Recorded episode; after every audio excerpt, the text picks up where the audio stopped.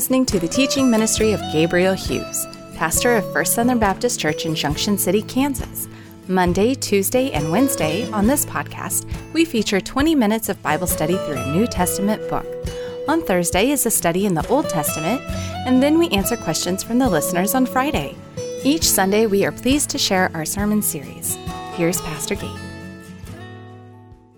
The Apostle Matthew writing the words of Christ in the Sermon on the Mount, Matthew chapter 5, verses 13 through 16. You are the salt of the earth. But if salt has lost its taste, how shall its saltiness be restored? It is no longer good for anything except to be thrown out and trampled under people's feet. You are the light of the world. A city set on a hill cannot be hidden. Nor do people light a lamp and put it under a basket, but on a stand, and it gives light to all who are in the house. In the same way, let your light shine before others, so that they may see your good works and give glory to your Father who is in heaven. Let us pray.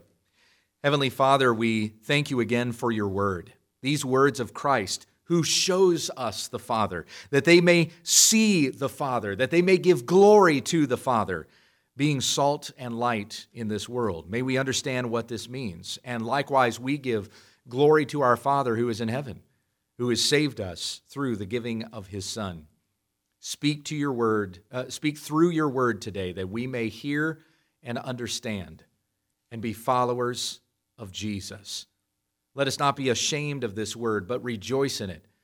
As we have it said to us in Romans 1:16, for I am not ashamed of the gospel, for it is the power of God for salvation to everyone who believes. May we believe and so teach it to others. Thank you this morning also for the presence of our good friends Dave and Vicky who could be with us again and keep them safe in their travels. We pray these things in Jesus name and all God's people said. Amen. Thank you. You may be seated. So, this is a very familiar passage, I think. And even if you couldn't quote it from memory, you know the call that is upon us regarding salt and light. These references that are in the Sermon on the Mount if you grew up in church, if you were in Sunday school from the time that you were a little kid, you've heard about being salt and light. Even if maybe you're a young believer and you haven't been a Christian for very long, yet you still kind of heard these terms before being salt and light in the world. What do these things mean? When I was a kid and uh, one of the churches that we attended, they had a food pantry ministry that was called SALT, and that was an acronym S A L T and it stood for Salt and Light Today. So it was called SALT, but even the word SALT was in the acronym. But the whole point was that we care for one another's needs, we distribute food to the poor and needy, so we are salt and light today in the world. And that's often the way that you hear these terms salt and light used. As I said to you when we started our series in the Sermon on the Mount, this is a this is the most famous sermon that was ever preached, and being the most famous sermon, it's also the sermon that is most taken out of context. You will see you will hear all kinds of different pieces of the Sermon on the Mount that'll be taken out, that will be misused, misapplied, twisted in a certain way.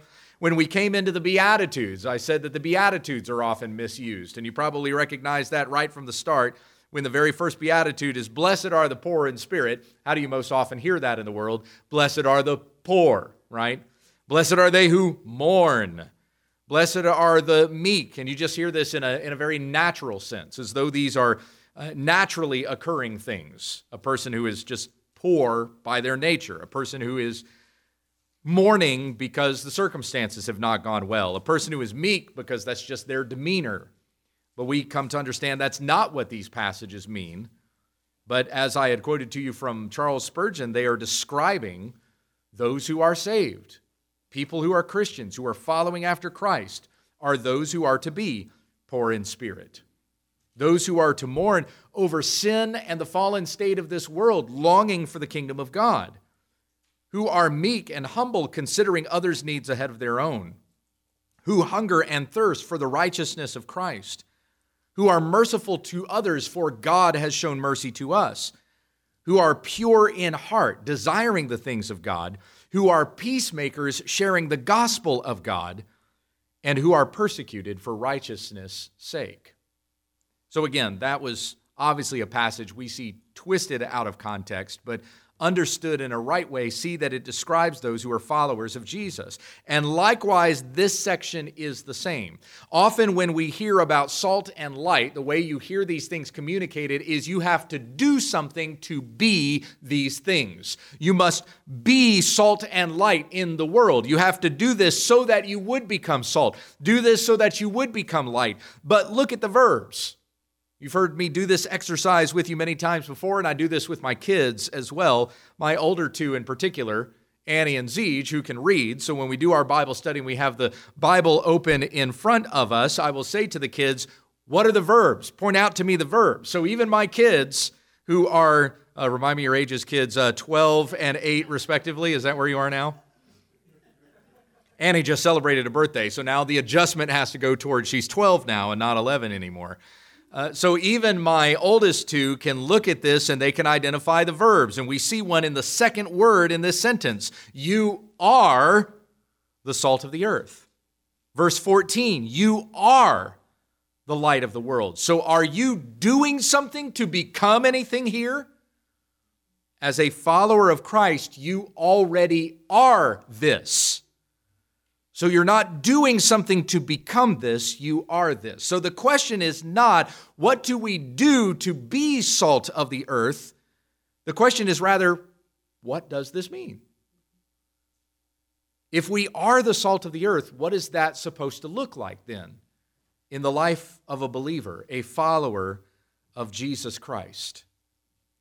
What we're talking about here is the nature of being who we are in Christ. This is a study that the philosophers have called ontology, the study of the nature of the being of a person. What does it mean to be a person? What makes a person who they are? What are they after? What is a person hopes and dreams, aspirations? What is their meaning and purpose in life? All of this is kind of wrapped up in ontology.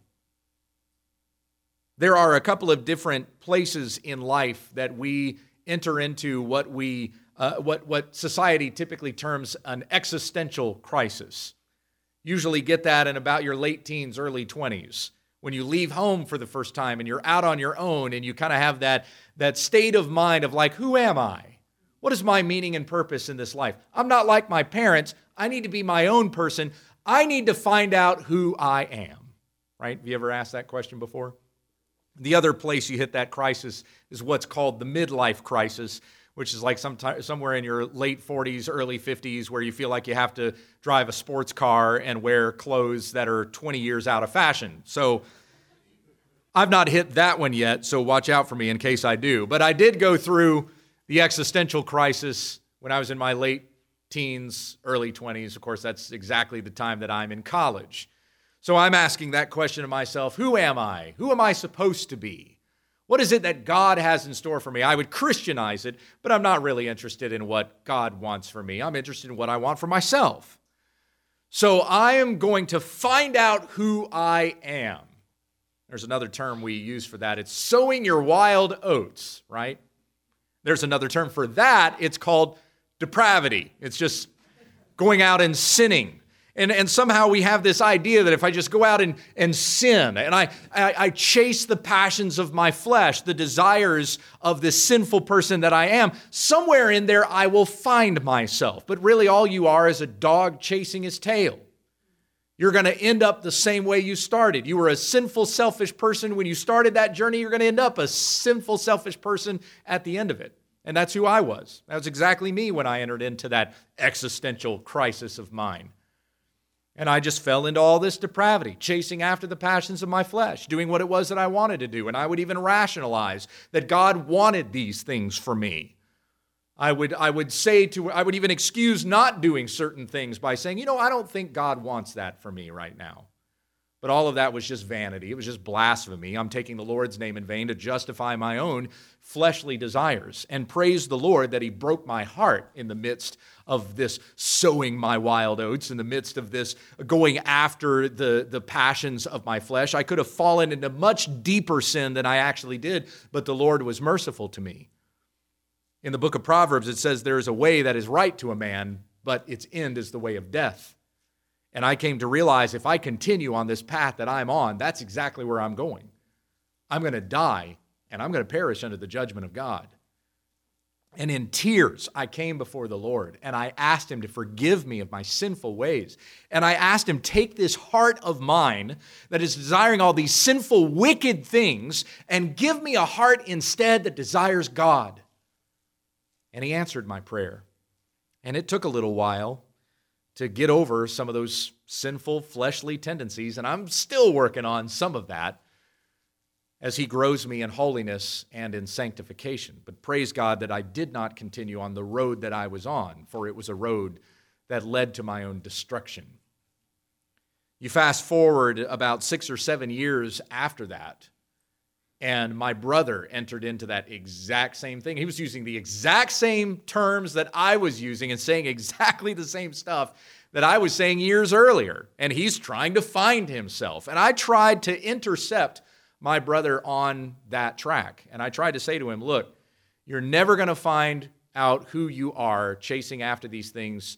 I found who I really am in Christ, who I'm meant to be, a worshiper of God, not somebody who is chasing after the lusts and defilements of the flesh. So I tried to intercept him on this course and say, don't go after those things, because at the end of this journey, you're only going to find one of two people. Either you're going to find yourself exactly as you were when you started, and you're not going to like that person.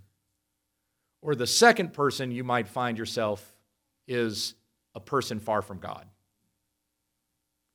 So these things that we try to do to find ourselves don't end up anywhere except our own destruction, rebelling against God, the, exactly the state that we were in when we got started on that.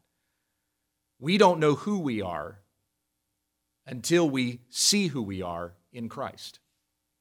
And we only see that person through the Word of God. You see that you are a person who is made in the image of God when you look into His Word. Psalm 139 You are fearfully and wonderfully made. But you know what you did? Though all of you were made in the image of God, you took those things that God gave to you and you blasphemed God with them and sought after your own glory instead. Paul even talks about this in Ephesians chapter 2 verses 1 through 3.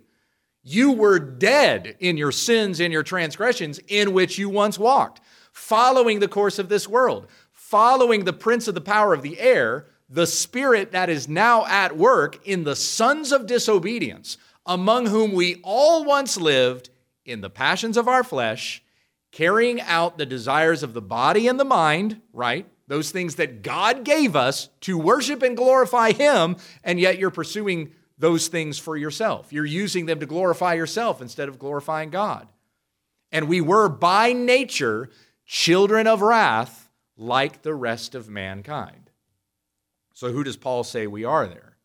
He says we're sons of disobedience, sons and daughters following after Satan, and we are children of wrath, deserving of the judgment of God like the rest of mankind. That's who we were from the time that we were born for we had inherited the sin of our father Adam. But, as Ephesians 2 4 goes on to say, God did not leave us dead in our sins and our transgressions, but He gave us His Son. And by grace you have been saved. And we are no longer children of Satan following after him to destruction, but in Christ we've been given a new family.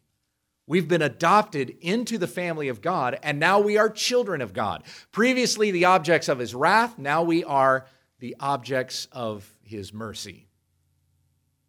And as children of God, we become fellow heirs of the kingdom of Christ with him.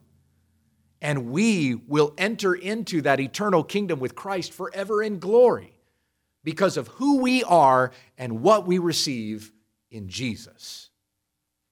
I can't tell you the number of people that I run into who think that they are a child of God just because, hey, I was created by God, so I am a child of God. Yes, you're correct on the first part of that. You were created by God, but then you took what God gave you and you blasphemed Him with it.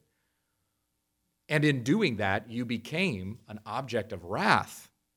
God will destroy you for your wickedness, for glorifying yourself instead of glorifying God. So turn from your sin. Believe in Jesus, and then you will be a child of God. Then you will be saved from wrath and destruction, and you will have eternal life. This is who we are in Christ, children of God. And in Christ, you are the salt of the earth. In Christ, you are the light of the world. This is biblical ontology.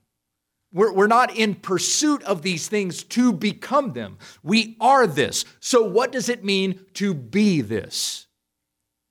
So, verse 13, you are the salt of the earth, but if salt has lost its taste, how shall its saltiness be restored? It is no longer good for anything except to be thrown out and trampled under people's feet. So obviously, we have two metaphors going on here we have salt and we have light. Salt and light. Now, this particular region, of course, Jesus is on a mountain in Galilee when he is preaching these things, but you're talking about the Holy Land in general, first century Judea. What are we talking about? We're talking about salt here. This actually was a very salty region because of the proximity to the Dead Sea. And this was where the majority of their salt supply came from. You would go to the Dead Sea and you'd fill up a basin of water from the Dead Sea, and the water would be evaporated in the sun, and then what you have left is the salt deposits in that particular basin. And so then they would use those, that salt for various things. Now, this is not the kind of salt that we enjoy today, the refined salt that you even have sitting on a salt shaker on your table or even the salt that you would be using to salt your sidewalk with. A lot of that salt has been refined and it's in a very pure form, but this is not so pure a salt. Now, this salt that comes from the Dead Sea, uh, by the way, the Dead Sea, a very salty sea. It's like the, the saltiest enclosed body of water on planet Earth.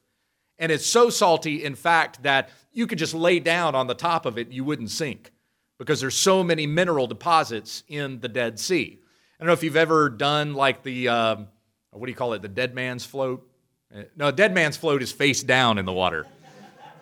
Uh, on your back, the survivor float. That's what it is. Sur- sur- survivor's float, survivor man float, whatever it is. Anyway, you know, that when you learn to swim, it's like the first thing they teach you. You lay down on your back, you spread your arms and your legs out, and you're supposed to just float there on the surface of the water. I was always terrible at that. It, my waist starts kind of like sinking down. I'm, I'm trying to spread my arms and legs out. It ain't working. I'm going down. So I just could never do that float. But apparently, it's really, really easy to do on the surface of the Dead Sea because of, of just how salty it is. So that's where Jerusalem, Judea, got the majority of its salt from. They would take it up from the Dead Sea. And then they would use that salt. Of course, we think of salt as a seasoning. I've already mentioned, you know, your, your salt shaker on your table, but it was also for them, and most especially for them, it was a preservative. They didn't have refrigeration, didn't have deep freezers. Uh, Dave Eckel goes out and shoots himself a deer, gets it ground up and put into rolls, and then he drops it in his deep freezer, and then he's handing it out to all you guys for the next year. So the, the new meat you've got from Dave Eckel is actually from his freezer from the deer that he killed last year. So we can hold on to that meat for, for a long time. Hey, Dave, is that accurate? All right, thumbs up. There we go. So we can hold on to that meat for a long time, and even with you know the the scare of a pandemic, you're probably going to the store and buying up meat and drop it in your deep freezer, and you've got it for in case the the supermarkets get sold out of all their stuff. And this virus really does hit hard, and then we're in a dire need. Well, you've had some food stored away for a little while. But here in first century Judea, they didn't have any uh, refrigeration or freezing to be able to do that, so they would keep their meat packed in salt or really kind of uh, uh, uh, cover it up as best they could in salt, and that would keep the meat lasting for a long time. So apply this now metaphorically, kind of to our, our modern day context. We've already talked about those who are not in Christ are dead in their sins and their transgressions, right? People are walking around as dead, rotting carcasses. And we, being the salt of the earth, are preserving the earth from the destruction that is coming against it. Right now on the podcast, I'm going through Romans chapter 1. In verse 18, it says, For the wrath of God is revealed from heaven against all the ungodliness and unrighteousness of man. We know that the judgment of God is coming against man. But mankind in their wickedness and sinfulness would be falling into even far deeper depravity far more rapidly than they are if it were not for the presence of the church and those who are standing presenting the gospel to a lost and dying world. This, this world would be going to its destruction. So, we, as salt of the earth, are preserving the earth from that state, and that we would even hold out the gospel to those who are dying so that they might be saved. In such a way, we are a preservative, preventing those from dying who are heading toward their death, those rotting carcasses that would otherwise be cast into the flames and destroyed. We're also a seasoning in the sense that we give life to a world that otherwise has nothing to offer. Like I talked about being that person who was going after the sins of my flesh. I was even chasing after material goods and thinking, hey, I needed to be rich and then I'll be prosperous. I, I, I remember one of the episodes of the briefing when um, Mike Bloomberg had just thrown his hat into the ring running for president of the United States. And Albert Mohler was talking about uh, Mike Bloomberg's status on the Forbes 500 list, and he was something like number nine, eight, or seven, like the seventh richest person in the world. And one of the things that Dr. Mohler was talking about in describing Mike Bloomberg's wealth is that you can be number seven on the Forbes 500 list, but you're never happy with that. You got to be number six. And then when you get to number six, you got to be number five. And even if you were to get all the way to number one, you have to do everything that you can to stay there in the top spot as being the richest person in the world. If you drop down to number two, guess what happens? Your stock starts going down. The companies and the businesses that you own, people are going, uh oh, he's losing ground, so they're going to sell. And then your stock starts dropping. You start losing wealth, and, and there your ranking begins to drop down the Forbes list. So even those who are wealthy are not satisfied with their billions. If a billionaire is not satisfied in being a billionaire, what hope is there for the rest of us who are never going to attain that kind of money in our lifetime? There is no hope in the things of this world. The world cannot satisfy us with its stuff. And yet, we feel some amount of elation like we're born again when we get the newest cell phone. And then next year it's totally out of date. You have to have the new model in order to get the high that you got the year before when you bought that cell phone. The stuff that you buy is going out of date the moment that you buy it. It doesn't last. There is no true joy and satisfaction in it. And so here's what happens when you find Christ. And, and, and speaking even of my own experience 20 years ago, when you find Christ and you taste and see that the Lord is good, as we read this morning from Psalm 34, you look back on all the stuff that you were eating and you see how rotten all that food was.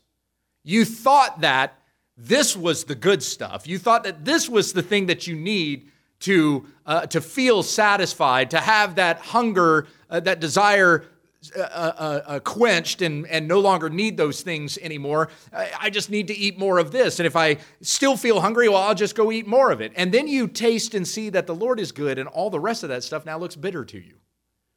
It's not good for anything. There's no seasoning in that. It's not good food. In fact, it was food that was going to kill me if I kept eating it.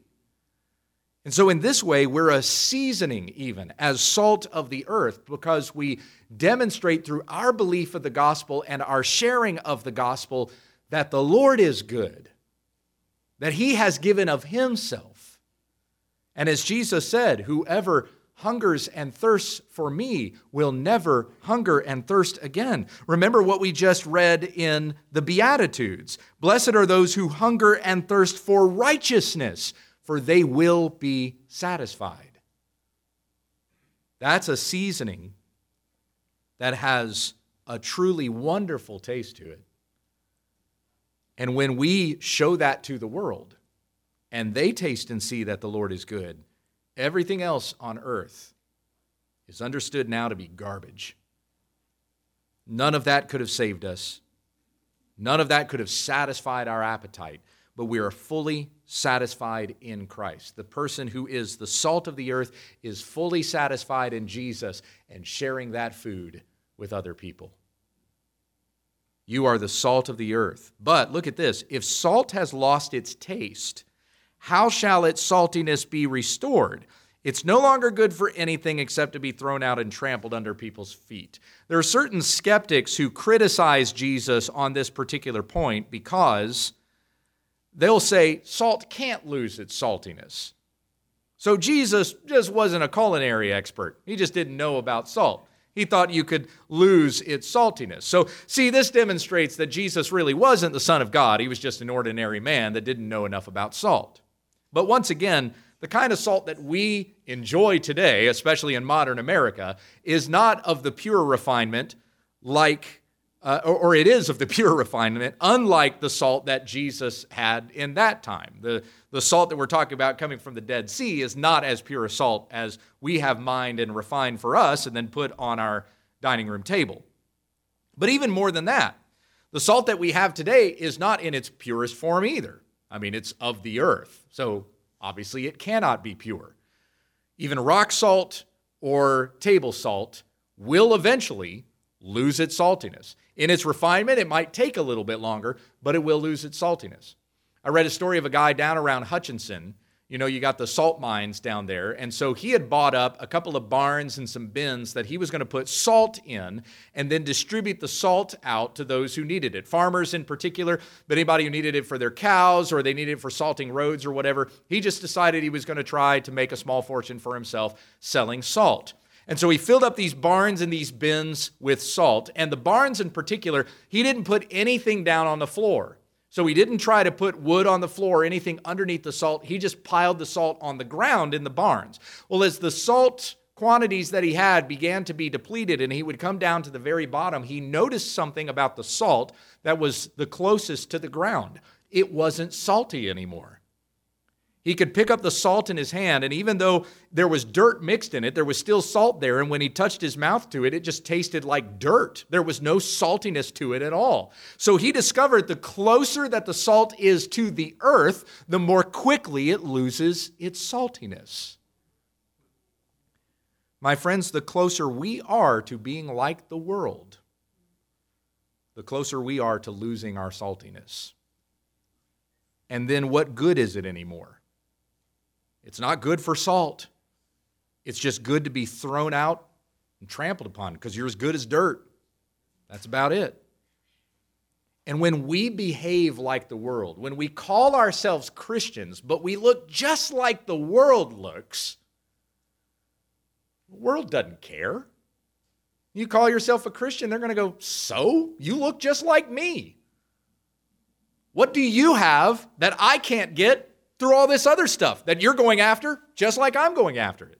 You panic like I panic.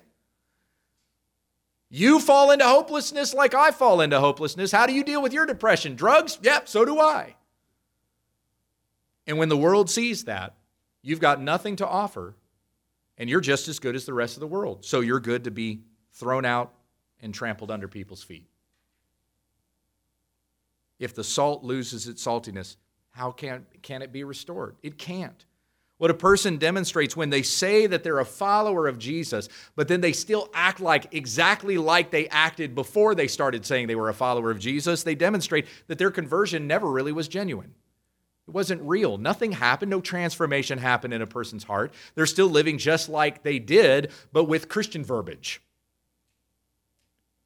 And so you show that you're just as good as the rest of the dirt that people trample underneath their feet. Let us be those who demonstrate a holiness in our lives. A holiness meaning that we're set apart. We don't behave like the world behaves. We don't think like they think. We're not after the same things that they're after. Our first and foremost desire is Christ and His righteousness. And whatever we need on earth, God will give it to us. As we're going to go on here in Matthew chapter 6 in the Sermon on the Mount, Jesus said, Look at the birds, look at the flowers of the field. Does your Father in heaven not provide for them? So, how much more is He going to provide for you? Don't you know that we are of more value than many sparrows or the lilies of the field? And so do not lose heart. The Lord provides for us. Seek first Christ. And in this way, we demonstrate that we are the salt of the earth. We're not becoming this. We are this in Christ Jesus. Next metaphor you have, verse 14, you are the light of the world. Again, not something that we're pursuing, but something that we already are. In Christ Jesus, we are the light of the world. A city set on a hill cannot be hidden. I was listening to John MacArthur exegete this particular section. That's what John MacArthur does. He exposits the word. And he was talking about a trip that he made to the Holy Land. And when he was standing down in the valley, he noticed all these towns, all these historic places that you read about in the Bible, they're all on hilltops. You look over there, that town's on a hill. You look over, oh, there's the other town. It's up on a hill. And where you're standing, you see them all in one place, up on a hill. They did that so that they would be safe. They could see an enemy coming before the enemy gets there. But it also becomes a beacon to travelers. If you're traveling at night and you're looking for where the city is, you look for the light up on a hill. It's like a lighthouse guiding you to the place that you're looking to go. And so the city that is up on a hill cannot be hidden. It's there. Everybody can see it. You can point and go, there's the place. A city set on a hill cannot be hidden. And this is the way that we're to be. It's not that the, the world is kind of wandering around going, where are all the Christians at? I don't see any Christians around here. But if we're living as the light of the world, like a city set on a hill, there's no question that person's a Christian. That person doesn't look like the rest of the world looks. They're a city set on a hill. Verse 15 nor do people light a lamp and put it under a basket. So we've gone from the picture of the city on a hill to now a lamp on a stand. No one lights a lamp and puts it under a basket. You know the you know the Sunday school song, hide it under a bushel. No. Yeah, thanks kids. I'm going to let it shine, okay? We're not going to do that. We're not going to light a lamp and uh, literally the word here is peck, like a unit of measurement, but it was a basket built to a certain size so, however much you filled in that basket, that was a peck. So, no one lights a lamp, puts it under a basket, but they put it on a stand because that's what a lamp is for. You put it on a stand, it gives light to all the house. Now, when I read this, where my mind goes, when I read Matthew 5:15, I think of Revelation chapter 1. When John sees Jesus, he is standing among seven golden lampstands. And those lampstands represent the churches that Jesus addresses in Revelation chapters 2 and 3. And to several of those churches, he says to them, If you do not repent, if you continue in this sinfulness, if you continue to go after the world instead of be after Christ, then I'm going to remove your lampstand. So that light that you were supposed to be to the world and you were for a time has been snuffed out. And I'll remove your lampstand and you will no longer have treasure promised you in the kingdom of God. Jesus says in Revelation chapter 3 Those whom I love, I reprove and discipline. So be zealous and repent, lest we have our lampstands removed. So here Jesus says, You don't hide a lamp, you put it on a stand. It gives light to all the people in the house. And we are that house, we are the church the light shines brightly in the church that we may have illuminated for us God and His Word and His purposes for us according to what was written down from the prophets and the apostles.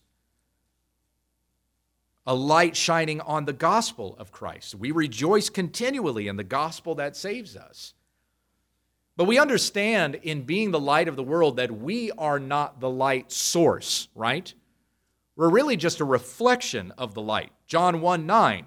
He is the true light who has come into the world. We're talking about Jesus. So Jesus is the true light. He would be like the sun, and we would be like the moon reflecting the light of the sun. The, the moon is not a light source. Light does not originate from the moon. It is rather a reflection of the sun to guide us by night, that we have lights in the nighttime. And so that is who we are. Jesus would be the sun, he would be the light source, and we're simply a reflection of that light. But then Jesus says in John 12 46, I'm sorry, uh, uh, John 9 5, while I am in the world, I am the light of the world. While he's in the world. Where is he now? He's seated at the right hand of the throne of God, right? So, who is the light of the world? You are. You're the light of the world. We are reflecting the light source, Jesus Christ, and showing the light to a dark world. Consider John 3:16. You surely have this memorized. For God so loved the world that he gave his only son that whoever believes in him should not perish but have eternal life. A few more people know verse 17 For God did not send his Son into the world to condemn the world, but in order that the world might be saved through him. Even fewer people know verse 18 Whoever believes in him is not condemned, but whoever does not believe is condemned already, because he has not believed in the name of the only Son of God. Going on from there, and this is the judgment the light has come into the world, Jesus and people loved the darkness rather than the light because their works were evil. For everyone who does wicked things hates the light and does not come to the light, lest his works should be exposed. But whoever does what is true comes to the light, so that it may be clearly seen that his works have been carried out in God. Wow, that sounds familiar, right? Matthew chapter 5, so that they may see your good works and give glory to your Father who is in heaven. Listen to what Peter says in 1 Peter chapter 2 verses 11 and 12. Beloved, I urge you as sojourners and exiles to abstain from the passions of the flesh which wage war against your soul. Keep your conduct among the Gentiles honorable, so that when they speak against you as evildoers, they may see your good deeds and glorify God on the day of visitation. They may see your good works and they may glorify God. So, who's this all about? All the glory goes to God. It's not, they may see your good works and give you glory and be like, oh man, good job. Good job for that. Oh, you're caring for your brother and sister in the Lord? Way to go. We're going to name a, an award after you and we're going to have a big parade in your honor. That's not what we're after. Our desire is that God may shine forth in the things that we say and do, in our very conduct, in everything that we are. Who we're pointing to is Christ. Who we're reflecting is Christ. Philippians chapter 2, verse 14. Do all things without grumbling or disputing. Man, I hated that verse when I was growing up. I wanted there to be a clause added in there. I'm looking down in the footnotes, except for those who have five brothers and sisters. You know, that's, that's what I was looking for. I can do all things without grumbling and disputing, except with my siblings, right? I can complain about them. But no, this is, this is how we are to be as Christians. Do all things without grumbling or disputing, that you may be blameless and innocent, children of God without blemish in the midst of a crooked and twisted generation, among whom you shine as lights in the world, holding fast to the word of life. Boy, if this is not totally countercultural. I mean, you just turn on the news and what do you find? Grumbling and disputing. You go down to the restaurant and you listen to the table next to you. What do you hear? Grumbling and disputing. You listen to the person ahead of you at the checkout line at the grocery store. What do you hear? grumbling and disputing. You drive in your car behind a person that is in front of you is driving real slow. What do you hear behind the steering wheel that's in front of you? Grumbling and disputing. But we're not to be that way.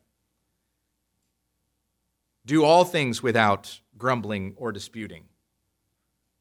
The whole world would give you a pass on grumbling and disputing. You can complain about your nonsense as long as you allow me to complain about my nonsense. And we're all looking for someone else to blame right now. Even when it comes to the coronavirus pandemic, everybody's trying to blame somebody else. It's China's fault. China's saying it's America's fault. Oh, it's the Democrats' fault. It's the Republicans' fault. You guys should have acted earlier. You know, we're always looking for someone to blame.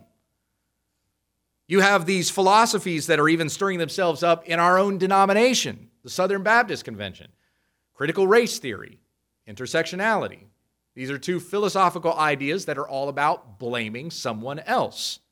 Well, I am not so privileged. That person's more privileged than I am, so that's that person's the reason why I'm not as privileged as they are. and we separate people out into different groups according to skin color, and we, we blame who's got uh, the more privilege and who doesn't have as much privilege because that person's skin is lighter than mine. We're always looking for somebody to blame. It's complaining, it's grumbling and disputing. It separates people, it unites no one. And we're not to be as this. We're not to be those who grumble and dispute. We are to be blameless and innocent.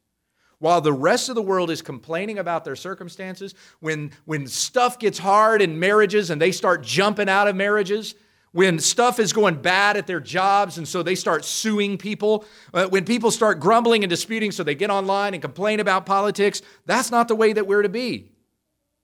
We're to be blameless and innocent children of God without blemish in the midst of the crooked and twisted generation in which we are in. And in so doing, we shine as lights in the world. You know, when, when things don't go well for you and your circumstances get real tough, and you start complaining and bickering about your circumstances, what you demonstrate in what you say is that you don't actually believe that God is sovereign. You don't think that He is in control over even this circumstance or this situation because you're just bickering and complaining and arguing like the rest of the world who is already walking around with no hope. But if you understand Romans 8:28, that God is working all things together for good for those who love God and are called according to his purpose, then these things are not going to get you down. It's just another thing that you can praise God for, and he is working this out for your good. No matter how bad it seems right now, I can still rejoice in God because I know He's working it out for my good. My dad just broke his ankle a couple of days ago. And in case you know, uh, in case you don't know, my, my dad is without work right now. He was on his way to a job interview. And he was at the gas station, tripped over the gas hose, and broke his ankle. And somebody was talking with him about that and said, You know, God is always trying to say things to us in the midst of circumstances like this. You're without work. You're about to go to a job interview. You trip over the hose and you break your ankle. What do you think God is saying to you? And my dad replied, Oh, I heard a still small voice. They were like, Really? What did it say? Dad said, You should lift your foot higher when you're stepping over the gas hose. My dad is someone who has trusted in the Lord all his life, and I've seen tough stuff happen to this man. A, a, man who has dedicated his life to ministry, and yet people left and right have turned their backs on him. And yet he still trusts God and still rejoices in the Lord. And he's not looking for fanciful visions or, or uh, uh, some sort of message spelled out in pea soup that is supposed to give him an understanding of the days that are ahead. He looks to God's word and he sees the promises of God have been laid out for us in Christ Jesus our Lord. When I visited with my dad back in January, when I was down in Atlanta, uh, as we were walking out to my car, he was, he was getting kind of discouraged by the way things were going right now. And he said, What am I supposed to think of these, of these times and things that are going on? And I quoted to him, Romans 8, 28 and 29. And it felt weird because I was like, this is my dad. He's taught me this my whole life, and here I am sharing it with him. But when we got to the end of talking about that, he said to me with tears in his eyes, I know. I just needed to hear it again. And sometimes we need those reminders to one another. We need to remind one another of the gospel. We need to remind each other of the goodness of God. When things get tough and all we see is the difficult circumstance, we need to be reminded God is still on his throne. He is still sovereign. He still reigns. The rest of the world is walking around without hope, but we have the message of hope that is in the gospel of Christ. And in this, we are the salt of the earth. We are the light of the world. In the same way, let your light shine before others so that they may see your good works and give glory to your Father who is in heaven. So, what are we talking about here when we read, You are the salt of the earth, you are the light of the world? Well, remember what I said about the Beatitudes. Think of these things in context once again. Blessed are the poor in spirit Blessed are those who mourn. Blessed are the meek. Blessed are those who hunger and thirst for righteousness. Blessed are the merciful. Blessed are the pure in heart. Blessed are the peacemakers. Blessed are those who are persecuted for righteousness' sake, for theirs is the kingdom of heaven. Blessed are you when others revile you and persecute you and utter all kinds of evil against you falsely on my account. Rejoice and be glad, for your reward is great in heaven. For so they persecuted the prophets who were before you. These things describe us as Christians, and so it's no different when we get to the section on salt and light. You're the salt of the earth. It's like we're still continuing this description of the followers of Christ. You are the light of the world. Be a light on a stand, shining out to the world. And who are you shining to the world? Jesus. Because really, when you go back through the Beatitudes, Jesus was poor in spirit. Jesus mourned. Jesus was meek. Jesus hungered and thirsted for righteousness. Jesus is merciful. He is pure in heart. He is the peacemaker. And guess what? Jesus was even persecuted for righteousness' sake. So when we are this, we are a reflection of our Savior whom we serve. So, my friends, be no longer like the world be as Christ in the world.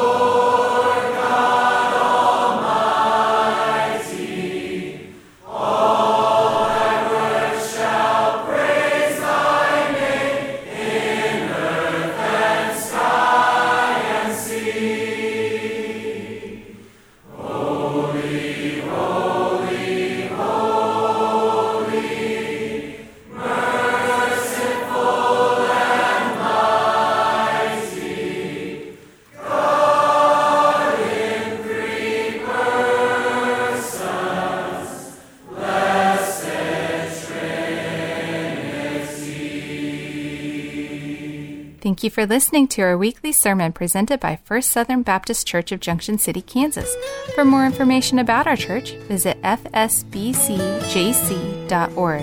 On behalf of our church family, my name is Becky, inviting you to join us again this week, growing together in Christ, when we understand the text.